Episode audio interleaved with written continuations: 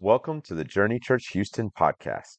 The Journey is a church plant in Houston, Texas, inviting people on a journey to discover the truth, goodness, and beauty of the Christian story. Whether you are a skeptic, a spiritual seeker, or a committed follower of Jesus Christ, we pray this podcast engages your heart and your mind with the true claims of Christianity, why it is believable, and how it makes sense of our lives and the world. And we hope you're inspired to take your next step in your spiritual journey. In this episode, Steven Hiller teaches on the mission of the journey. He shows how the secular story ultimately leaves people without hope and meaning in life. The Christian story, by contrast, offers the best explanation for the way the world is and why the world is the way it is, and it satisfies all of the deepest longings of the human heart. In the Christian story, we find meaning and hope and peace and joy. So let's take a listen as Steven teaches on the mission. Uh, my name is Steven Hiller. I'm one of the planters of the Journey, and uh, I also part time teach at Trinity Classical School. And so I teach eighth graders humanities and sixth grade Bible and poetry. And so I get to see 10 to 12 year olds uh, every week, and it's, it's just a joy. Um, and we're going to do actually, we're actually going to start our lesson on the Journey's mission uh, doing an activity that I like to do with the kids uh, where we observe some paintings, some artwork. Um, so I'm not expecting y'all to be professional art critics, but I would love if y'all can see. Can y'all see the the painting? Um, this is a painting of Napoleon Bonaparte. Uh, if you don't know who he is, he was a uh, uh, em- the emperor of France during the early 19th century. Uh, after the French Revolution, the government that took over after the French Revolution utterly failed, and he took over and uh, and started his essentially a conquest of all of Europe, um, not unlike uh, Hitler would later do in World War II. But uh, but yeah, if y'all could make some observations, just tell me what do you think's going on in this painting? What does it look like? What what do you what do you see? Is there anything that sticks out to you? And,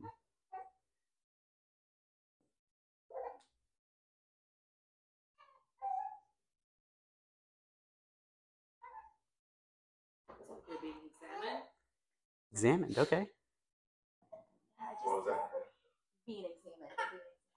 You see this guy in the left, like just looking really despair, like just you know, he just Hmm. looks really down. Yeah, And then this one almost laying down looks like scared. scared.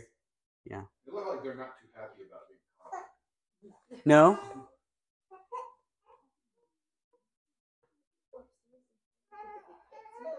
What do you think looks wrong with some of the people? Like, do you think The they? naked guy.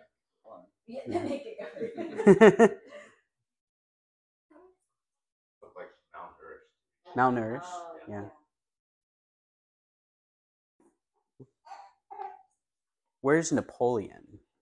Kind of gave away that he's in the, the painting somewhere. Yeah, he's in the middle, But, uh, center of the painting. Yeah, he's uh, it's right here.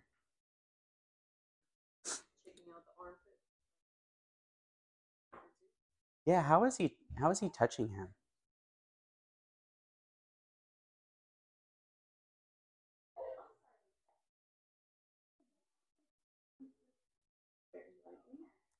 Yeah. I'll give you all the name of the painting, and I want to hear what y'all think is trying to be conveyed here. N- name of the painting is Napoleon Visits the Plague Victims of Jaffa.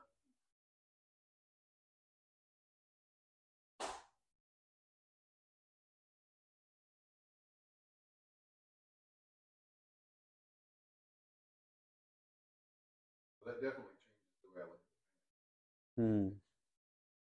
Yeah. He's trying to, I'm sorry, trying to picture himself as Messiah. Yeah. Yeah, that's exactly right. Yeah, so um, Napoleon is commissioned this painting after rumors of him spread of having killed plague victims in Jaffa, and uh, he is now this painting is meant to be be displayed for people to see and kind of learn more about who their emperor is and and he wanted to be painted like a Christ figure. He's going around he he's he's holding his glove in one hand. Clearly he's touching a, a plague-stricken man with his bare hands um, kind of a, a, healing like kind of gentle manner. Um, but he's obviously trying to send some kind of message about who he is, what he's about. Strange enough, Napoleon wasn't a Christian.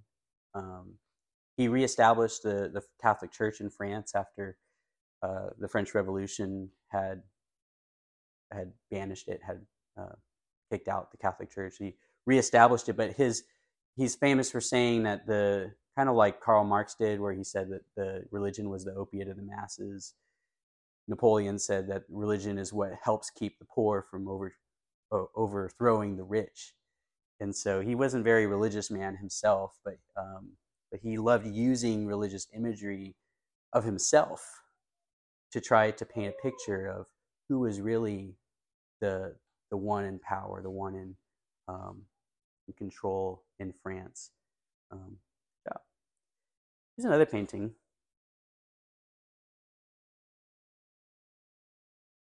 Can someone tell me some thoughts about this one?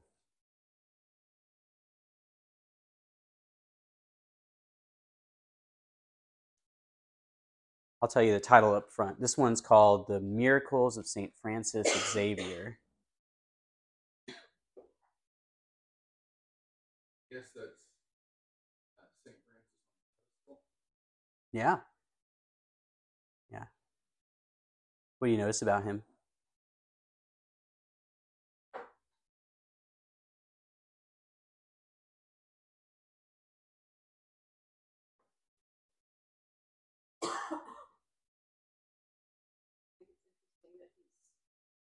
Framed in the same direction as the angels in the Hmm. Yeah, there's kind of like a the heavenly divine side and a very earthy side. If he's been blessed, Yeah. he is the anointed.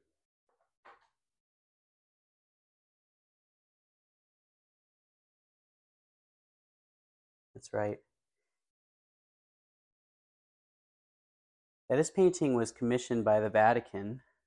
Um, it was um, after the Reformation and as part of kind of a movement to try to paint the Catholic Church in a positive image during the post Reformation era.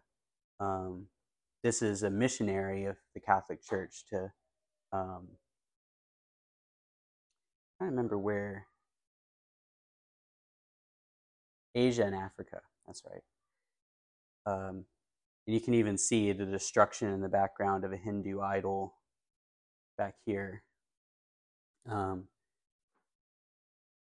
but yeah, the artist clearly wanted to communicate that the the the saint in question was uh, was a divinely ordained person, was a, a divinely instituted person.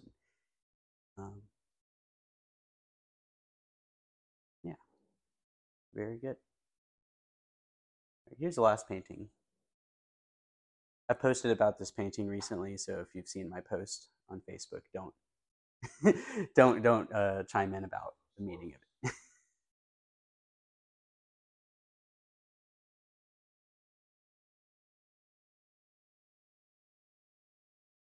what do y'all notice about this one? Are those flowers at her feet? It almost looks like she had been carrying them, and then all of them dropped to the floor. Hmm.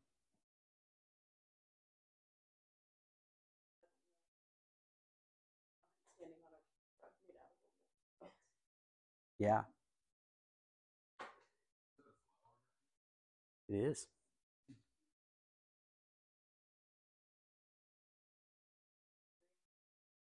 No. And it looks like a wedding dress. Or does it? There's a lot of white. Yes. It's a lot of white. So I'll go ahead and stop our observations there for the sake of time. Let me explain a little bit about this painting. This is out of a, this is a quote out of a book called Saving Leonardo by Nancy Pearcey. It says today most people define art in terms of personal expression, but that is a romantic definition. The Impressionists emphatically rejected it. Under the impact of empiricism, they declared that art should be merely a record of sensations, visual and auditory effects. As the American Impressionist James Whistler put it, art should appeal only to the artistic sense of eye or ear, without seeking to inspire any devotion, pity, love, patriotism, and the like. Edgar Allan Poe put the same idea more bluntly. Art has no concern whatever either with duty or truth. Visual artists began to assign musical titles to their work to suggest that a painting did not represent anything, but was merely an abstract harmony of colors. A case in point was Whistler's Symphony in White, number one which is this painting. People debated endlessly who the woman was, what the white dress meant. Was she a bride? What the wolfskin rug signified? Why she was holding a lily, a common religious symbol, and so on. After all, viewers at the time were used to the idea that the elements in a painting were supposed to mean something. But the joke was on the public. The story was that there was no story, writes art critic Robert Hughes. The woman was merely a model posing in Whistler's studio to give him a pretext to paint shades of white with extreme virtuosity and subtlety. The painting was to be evaluated solely in terms of its elements. The idea that the validity of art rests on formal elements alone is called formalism. And it represents a major break with all traditional concepts of art. Up to this time, the purpose of art had been to convey a message or a moral to arouse virtue and courage, to instruct and inspire, to enrich, elevate, uplift, and refine. When Handel's Messiah was first performed, a nobleman hailed the work as a noble entertainment. Handel replied, My lord, I should be sorry if I only entertain them. I wish to make them better people. What I want us to see through looking at art is that there's no such thing as a worldview neutral art that every piece of art is meant to communicate something, even if the communication is there is no meaning or there is no message. Um, and this happens in any type of art. It can happen in movies, music, theater. Every piece of art that we experience is intended to form us in some way, to think about what is good, what is true, what is beautiful. Today we're going to look at mission of the journey. Can someone read the mission for me out loud? To invite people on a journey, discover the truth, goodness, beauty of the Christian. Thanks, Ramsey. So we're starting off our series on the journey and our mission gatherings with the mission.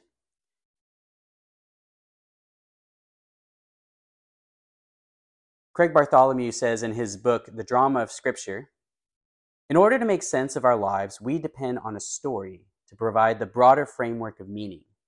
To be human means to embrace some such basic story through which we understand our world and chart our course through it. The story we live out of is a narrative that explains the beginning, middle, and end of the history of the cosmos, the telling of which helps us interpret the events of human history that we see playing out before our very eyes. They answer the deep worldview questions about life. Have any of you heard of the term worldview before? Who can tell me what a worldview is? View of the world. View of the world? That's a pretty good definition. Yeah, it is a view of the world. Theory of knowledge, theory of ethics, theory of beauty, Yeah. aesthetics, um, theory of reality. Yeah, Those are components of the worldview. Yeah, that's great. Yeah, it's that's a, those are both great ways of putting it. I'd say it's the accumulation of all our most fundamental beliefs about God and reality that affect who we are as a person, how we view the world, uh, and how we live in it. Um, and we we want to talk about that in the context of the story that we see ourselves a part of. In the context of a story, it'll ask questions like, "What is ultimate reality? Who are we as humans? Where did we come from? What is our conflict? Who is the antagonist of this story? What is good? What is evil? How will we solve the conflict? Where is this all going, anyways? Lesslie Newbigin says The way we understand human life depends on what conception we have of the human story. What is the real story of which my life is part? The questions that a grand story answers are uh, everything from the big, deep questions of life to the smallest questions of life, to the everyday, uh, moment by moment questions of life. How do I manage my money? What job will I pick? Should I have a job? If I should I have a job I enjoy? Uh, should I have a job that makes more money even if I don't enjoy it? Should I get married? What even is marriage? How will I raise my kids? Will I even have kids? How do I vote? What's the role of government, anyways? What is justice? What is love? These are all questions that are influenced by the story that we live out of. These deal with the fundamentally human values of life what is real, what is right, what is lovely. These values each and every one of us cares about because God gave us those values as his image bearers. These are values that God cares about, therefore, being made in his image, we care about those things as well. These are questions that animals do not ask. These are questions that plants do not ask. These are questions that rocks do not ask. These are distinctly human questions. What is real? What is right? What is lovely? They deal with our intellect, our conscience, our imagination, because we are rational, moral, and imaginative creatures. Ancient philosophers narrowed these distinctly human values into three categories called transcendentals.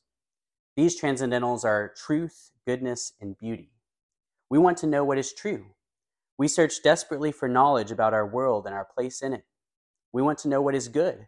We want to do what is right and just and avoid what is wrong and what is evil. And we search out for what is lovely. We crave beauty, spectacle, powerful emotions, feelings of awe and wonder. Our grand story influences what we think is true, what we think is good, and what we think is beautiful. We all live out of a story. But how do we discover these stories or become immersed in these stories? Sometimes it's by conscious decision. We research, we evaluate the offered stories of our world, and we pick the one that seems most reasonable. But sometimes the story that we ascribe to is caught rather than taught. I hope I demonstrated in our exercise earlier that we don't need to be deeply read in philosophy or theology to be immersed in any given story of the world. We're being bombarded every day by stories of our world through art, through uh, movies, through music, through media, through the news, through um, any kind of story uh, that can be played in, in books and novels. Art, music, and story are the canvases that communicate the collective worldview of our culture. And unless we're discerning through the arts, we're being formed to appreciate our culture's vision of goodness, truth, and beauty. The significance of story for evangelism and discipleship. Why does our church plant care about this concept of grand story? Lesslie Newbigin spent several years as a missionary in India. He had a passion for sharing the good news that Jesus died on the cross for the forgiveness of sins so that we might have eternal life with the Indian people. But the biggest obstacle to evangelism he faced was that the people could not conceive of the gospel as being true, good, and beautiful. After pondering why he was facing so much difficulty in sharing the gospel, he drew a connection between the story that they saw themselves as a part of and their understanding of reality. The Christian religion makes a very bold claim. Christians believe that the story presented in the scriptures is the true story of the whole world. It narrates the story of all of human history, from creation to the new creation. It isn't and shouldn't be seen as a merely a private collection of beliefs based on preference, strictly reserved for my personal devotional time. It's not one of many possible stories that we should pick the one that feels works best for us. Instead, Like when we're reading a book or a novel or watching a movie and we interpret the goodness or badness of actions based on the context of that story, we should evaluate everything that happens in human history, in our life, through the lens of the Christian story. When one understands how bold of a claim the Christian story is, then you begin to see the difficulties in sharing the gospel with a generation that lives by a completely different story. The Indians that Newbigin was trying to reach had a big obstacle to believing the gospel. They interpreted the gospel that Newbigin was trying to share through the lens of their grand story, the inclusivist and pantheistic story of Hinduism. And it made the idea of Christ dying on a cross for the sins of the world nearly unintelligible. Sadly, Hinduism is not the only comprehensive story that renders the gospel unintelligible. Upon his return from India, he discovered that his home in England had succumbed to a false story of the world as well. It's the story that's taking root in America today and has evolved into the postmodern worldview. It's called the secular story.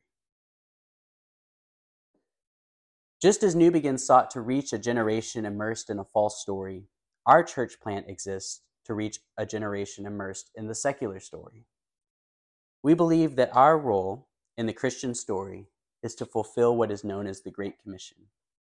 In Matthew 28 18 through 20, Jesus, after he had been resurrected from the grave and is about to ascend to heaven and send the Holy Spirit to the church, gives his disciples their task for this time before his return.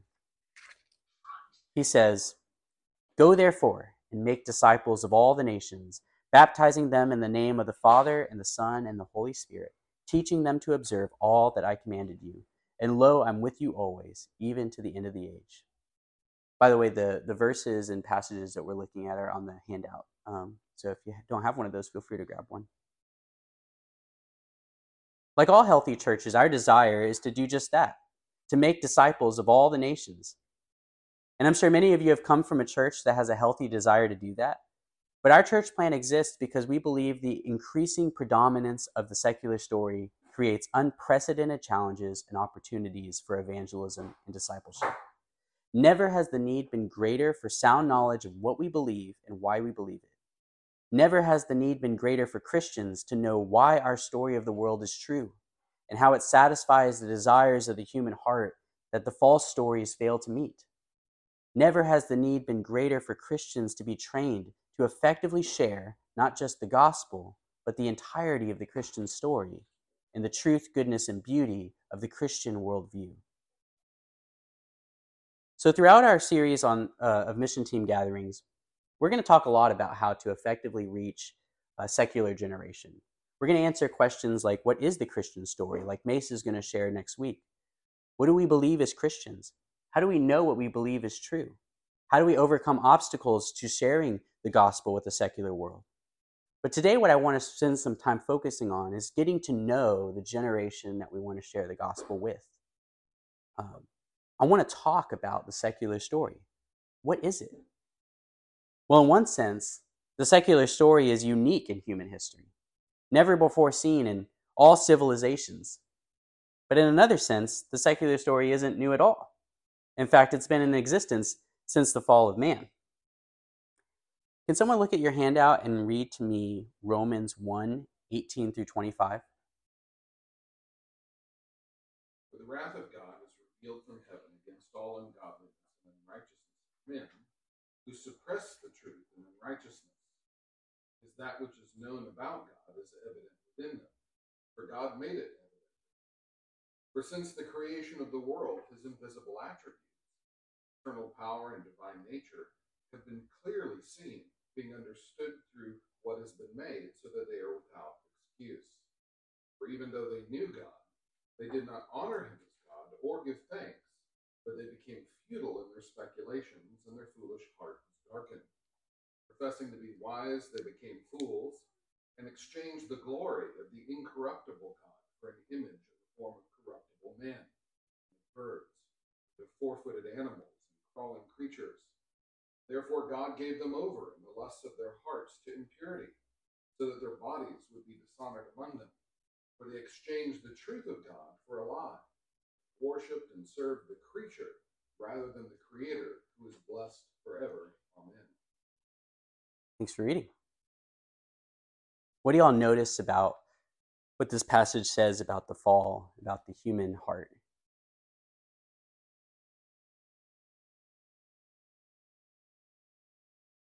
Means they really do know the truth. Yeah, suppress the truth. It means that what people believe is not just intellectual, Yeah, underlying factors. Intellectual. yeah.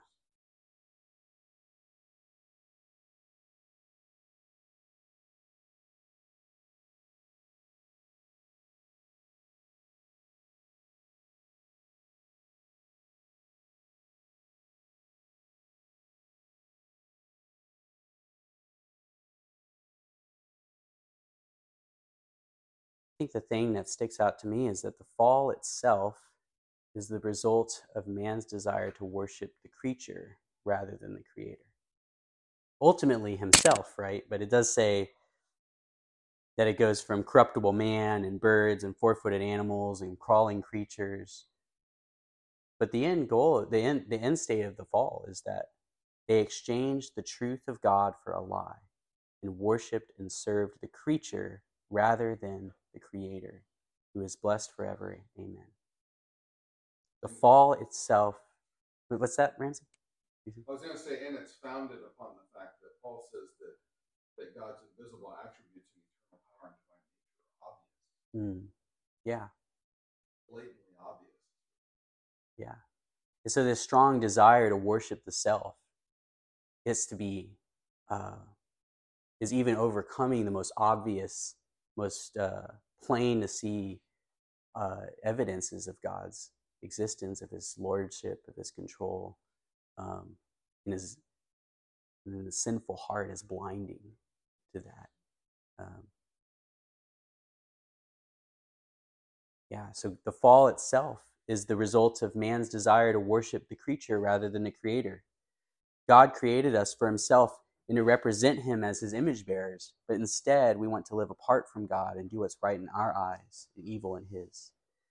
Even in the beginning, we were crafting stories of reality that centered on creation rather than pointing us to the creator. And you can trace through history this desire for autonomy and self worship in numerous worldviews. You see it in pagan polytheism, Hindu pantheism, even different sects of Christianity and cults that abandon the basic fundamental Christian beliefs about reality. But I want to fast forward a little bit and look at the new edition of the secular story. In the 17th and 18th centuries, a radically new way of thinking about reality began to form. This age was called the Enlightenment. I think the history of the Enlightenment is something every Christian should study at one point or another. We're often taught in public schools that this was a grand time in human history where science and reason were finally freed from the shackles of religion and tradition, and humanity was finally able to pursue genuine progress. Now, while I think many things, good things happened during the Enlightenment, what is often neglected in these histories are the big ideas that guided the Enlightenment that may not be as obviously true as secularists and academia would like us to believe. We'll cover why those ideas are false on another day, but out of the Enlightenment came a new story of the world. Paul Gould summarizes this story well. He says, In the beginning, if there is a beginning at all, there was matter. All that exists are atoms and collections of atoms in the shapes of cells, aardvarks, dogs, humans, mountains, stars, and so on. Minds, or brains, appear late in the story, but once they have arrived, they take center stage. Humans are vulnerable to the ravages of nature and of each other, so they begin to work together to understand the world and to protect themselves, to buffer their vulnerable selves from harm, from pain, and from death. Along the way, they also enjoy the gifts of nature, pleasure, warmth, and discovery. Where does this leave us? What are humans according to this non religious story? How does it answer our questions of identity? Well, humans are stardust brought to life, blobs of organized mud. We're the happy accident of evolution. Humans are cosmic orphans on a vast sea of nothingness. Let me ask you a question. What does a story like this make of truth, goodness, and beauty? What do y'all think?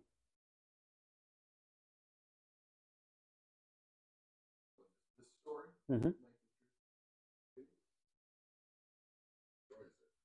It destroys it? How? Well, I mean, because we're just accidents. Trying to understand the world that we, most of it we can't even access. Yeah. Trying to derive meaning from something meaningless. Yeah. Any other thoughts?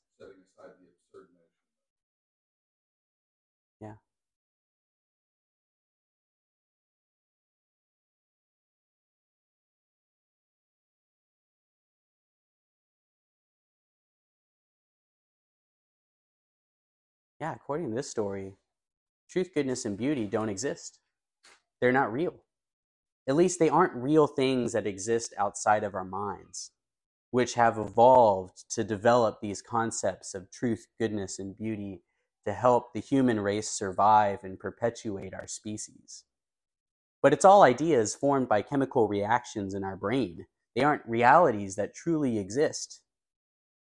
This understanding of reality and humanity has a profound impact on how we live in this world. If everything's a random collection of matter and cells, then there's no intrinsic design or purpose for anything. There's no way that anything should be. There's just the way that things are. And there is no reason beyond that's just the way it is. But there remains, despite this new story, a desire in humanity to achieve some kind of fulfillment, some kind of purpose to live for. But if there's no transcendent should be, just that's the way it is, then who determines what should be? The individual who's fighting. Yeah, we do. Humans, just us. There's no God, therefore, there's no higher power. There's only brute, purposeless existence. All we can do is try to make, make hard, try hard to make sense of it, and then do whatever seems best to us.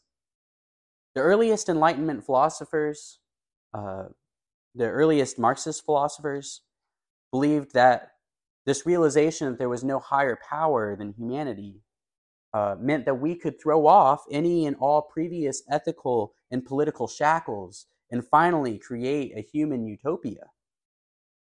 But who got to decide what that utopia looks like? Who says that this is what humanity should even do, creating a utopia? And any hope for a utopia came crumbling down the, with the world wars in the early 20th century. What followed was probably some more consistent worldviews with the secular story. Uh, Friedrich Nietzsche articulated the worldviews following modernism um, pretty well. He said, God is dead.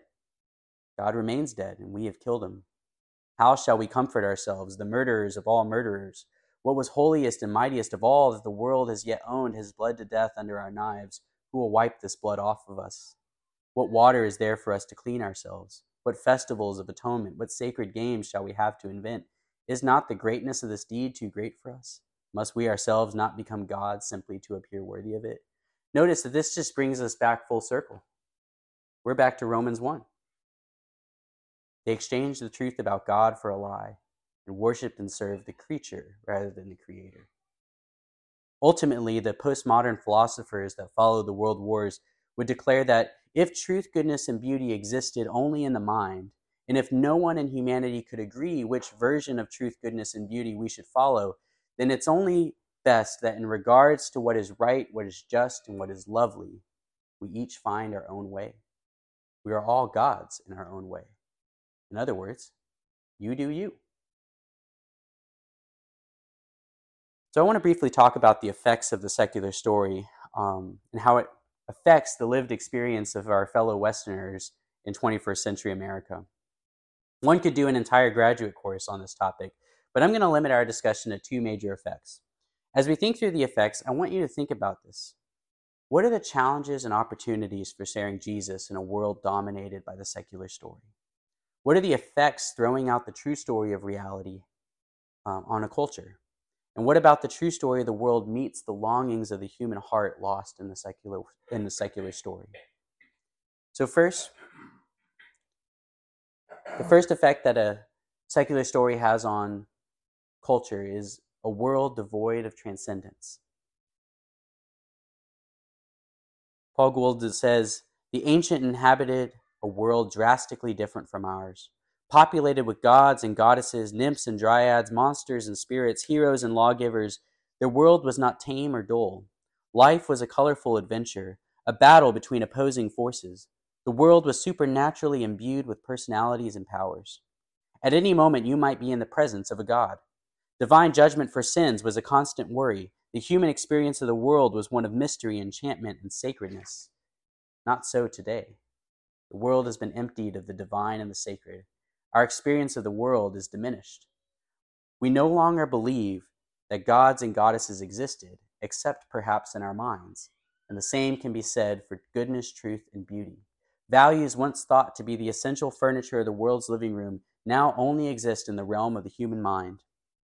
Our world is disenchanted, and now we get to witness what it looks like when a whole generation is raised according to this story. A full generation of adults has been raised to see the supernatural and the transcendent as an impossibility. There's nothing mysterious about the world. Everything must be explained by some kind of natural cause. And as a result, anything and everything that gives meaning to human existence is gone when it's only explained by natural laws. What has this left us with? A world devoid of absolutes, a world without any meaning or purpose, there's nothing greater than ourselves. C.S. Lewis said, In emptying out the dryads and the gods, we appear to have thrown out the whole universe, ourselves included. When the disenchanted person looks out into the heavens and cries out, Is there anything more to life than this? The answer their culture story gives them is That was the first effect. The second effect is a relativizing of truth, goodness, and beauty. In regards to truth, the secular person can look for facts about our universe in science, but in regards to meaning and purpose, he must look within himself. Religion has been marginalized to the fringes in the public sphere. Its claims as a knowledge tradition have been stripped, and religion has been relegated to the realm of private devotion and personal preference. And in the wake of relativizing truth, we see a strong sense of apathy towards Christian truth claims. There's a strong anti intellectualism that's grasped our culture. Mere logical persuasion is ineffective to an apathetic person. It's not just that people won't listen to the logic of the Christian story, they just can't imagine that it could ever be true. In regards to goodness, the line between right and wrong is erased. Goodness is merely a cultural construct. It was a tool of previous humans to survive through oppressive control, but who's to say that's the way we must live now? That we're the dominant species? This is the only life we have. Do what seems pleasurable to you. The only overarching moral truth that exists is that we should all be free to pursue what our heart desires. And if anything gets in the way of that, then it should be disposed of. And then we begin to see a sort of antagonism towards Christian ethics. Even if we were to demonstrate the soundness of the Christian story, the secular story could not conceive of the Christian story as being good. And in regards to beauty, uh, the the uh, idea of beauty only lies in the eyes of the beholder. Even beauty has been rel- relativized. And hence, when there is no objective beauty, the precious cultural products of Christianity that would seem wholesome or precious in ages past now seem antiquated products of a bygone oppressive era. So, a world devoid of transcendence, a relativizing of truth, goodness, and beauty. We as Christians know that these notions don't correspond to reality. God is ultimate reality, He is truth, goodness, and beauty. And I would argue that humans generally, humans in general intuitively know that these tenets of the secular story don't correspond to reality either. I think people are inclined to believe that there's more to life than this, that truth can be known, that there is a real good, and that there is objective beauty. Yet our desire to do what's right in our own eyes has led us to detach ourselves from the true story of the world. And the question is what happens when we live by a story of the world that does not correspond to reality? I believe the inevitable result is despair. In Nietzsche's book, shortly before the quote I mentioned earlier, he says, How could we drink up the sea? Who gave us the sponge to wipe away the entire horizon? What were we doing when we unchained this earth from its sun? Whither is it moving now? Whither are we moving? Away from all suns? Are we not plunging continually? Backward, sideward, forward, in all directions? Is there any up or down? Are we not straying as through an infinite nothing? Do we not feel the breath of empty space? Has it not become colder? Is not night continually closing in on us? What do y'all notice about this quote?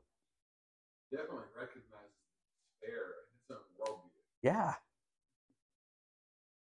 I think Nietzsche is probably one of the most um, con- consistent atheists of our time. I say our time, long dead, but modern times.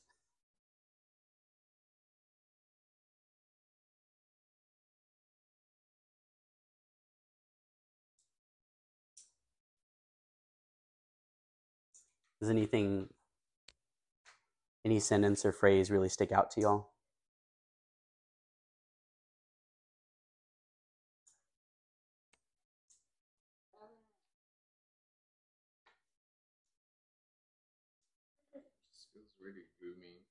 Yeah. It's a gloomy story.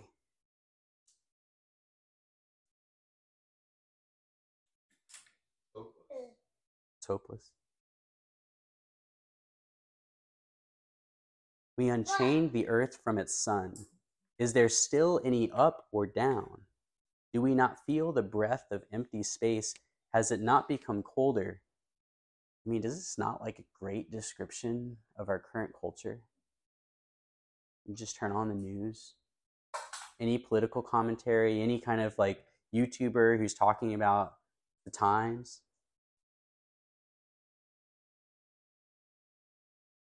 People clinging to a thread of meaning and purpose, a thread so feeble that the slightest tug on it leads to relentless dread. Suicides are on the rise, depression is at an all time high. Yes, the story, the secular story, is not new, it's been around since the fall. But this new edition of it, perhaps more consistent edition of it, is we're increasingly seeing effects of it on our culture. So the secular story is pretty pretty dismal. And I think that's something that should break every Christian's heart. We should look at our world and say, you're missing out on the greatest story ever known. But is there any hope to reach a disenchanted generation that's devoid of transcendence, that relativizes truth, goodness, and beauty, that's steeped in despair? I believe there is. C.S. Lewis was once a disenchanted person. He wrote about his journey in his book, Surprised by Joy. He said, The two hemispheres of my mind were in the sharpest conflict. On the one side, a many island sea of poetry and myth, on the other, a glib and shallow rationalism. Nearly all that I loved, I believed to be imaginary. Nearly all that I believed to be real, I thought grim and meaningless. This is the perfect uh, illustration of, of the worldview that I was just talking about. At the time of this sharpest conflict, both he and his good friend J.R.R. Tolkien were professors at Oxford. C.S. Lewis made a remark to his friend about these stories he thought were imaginary. He said to him, Myths, and by myths he means like fairy tales and stories, uh, like uh, fantasy stories. He said, Myths are lies and therefore worthless, even though breathed through silver. It's hard to imagine C.S. Lewis saying that. What he meant was that there is no productive use for an enchanted story. For they only serve to perpetuate false imaginary dreams when reality is actually cruel and harsh. Tolkien, who would one day go on to write uh, the most legendary fairy tales of all time, Lord of the Rings and The Hobbit, did what any reasonable person angry at his friend would do. He went home and he wrote a scathing rebuke of his friend with poetry. In this poem, he does an amazing thing. He draws upon the longings for truth, goodness, and beauty deeply entrenched in C.S. Lewis's heart. And he asks him, What if it were all real? What if this thrill that you feel when you read myth was put there by your creator to draw you to something more? What if poets and artists and authors and makers of myth and fables are a tool in the hands of God to draw us to the true story of the whole world? Sub creators worshiping our ultimate creator. He says in his poem, in the poems on your handout, if you wanted to follow, this is just an excerpt of the poem. He says, The heart of man is not compound of lies, but draws some wisdom from the only wise, and still recalls him. Though now long estranged, man is not wholly lost nor wholly changed. Disgraced he may be, yet is not dethroned, and keeps the rags of lordship once he owned, his world dominion by creative act, not his to worship the great artifact. Man, sub-creator, the refracted light through whom is splintered from a single white to many hues and endlessly combined in living shapes that move from mind to mind. Though all the crannies of the world we filled with elves and goblins, though we dared to build gods in their houses out of dark and light, and sowed the seed of dragons, 'twas our right, used or misused. The right has not decayed. We make still by the law in which we're made. I will not walk with your progressive apes, erect and sapient. Before them gapes the dark abyss to which their progress tends, if by God's mercy progress ever ends, and does not ceaselessly revolve the same unfruitful course with changing of a name. I will not treat your dusty path and flat, denoting this and that by this and that, your world immutable, wherein no part the little maker has with the maker's art. I bow not yet before the iron crown, nor cast my own small golden scepter down. In paradise, perchance, the eye may stray from gazing upon everlasting day to see the day illumined and renew from mirrored truth the likeness of the true. Then looking on the blessed land, twill see that all is as it is and yet made free.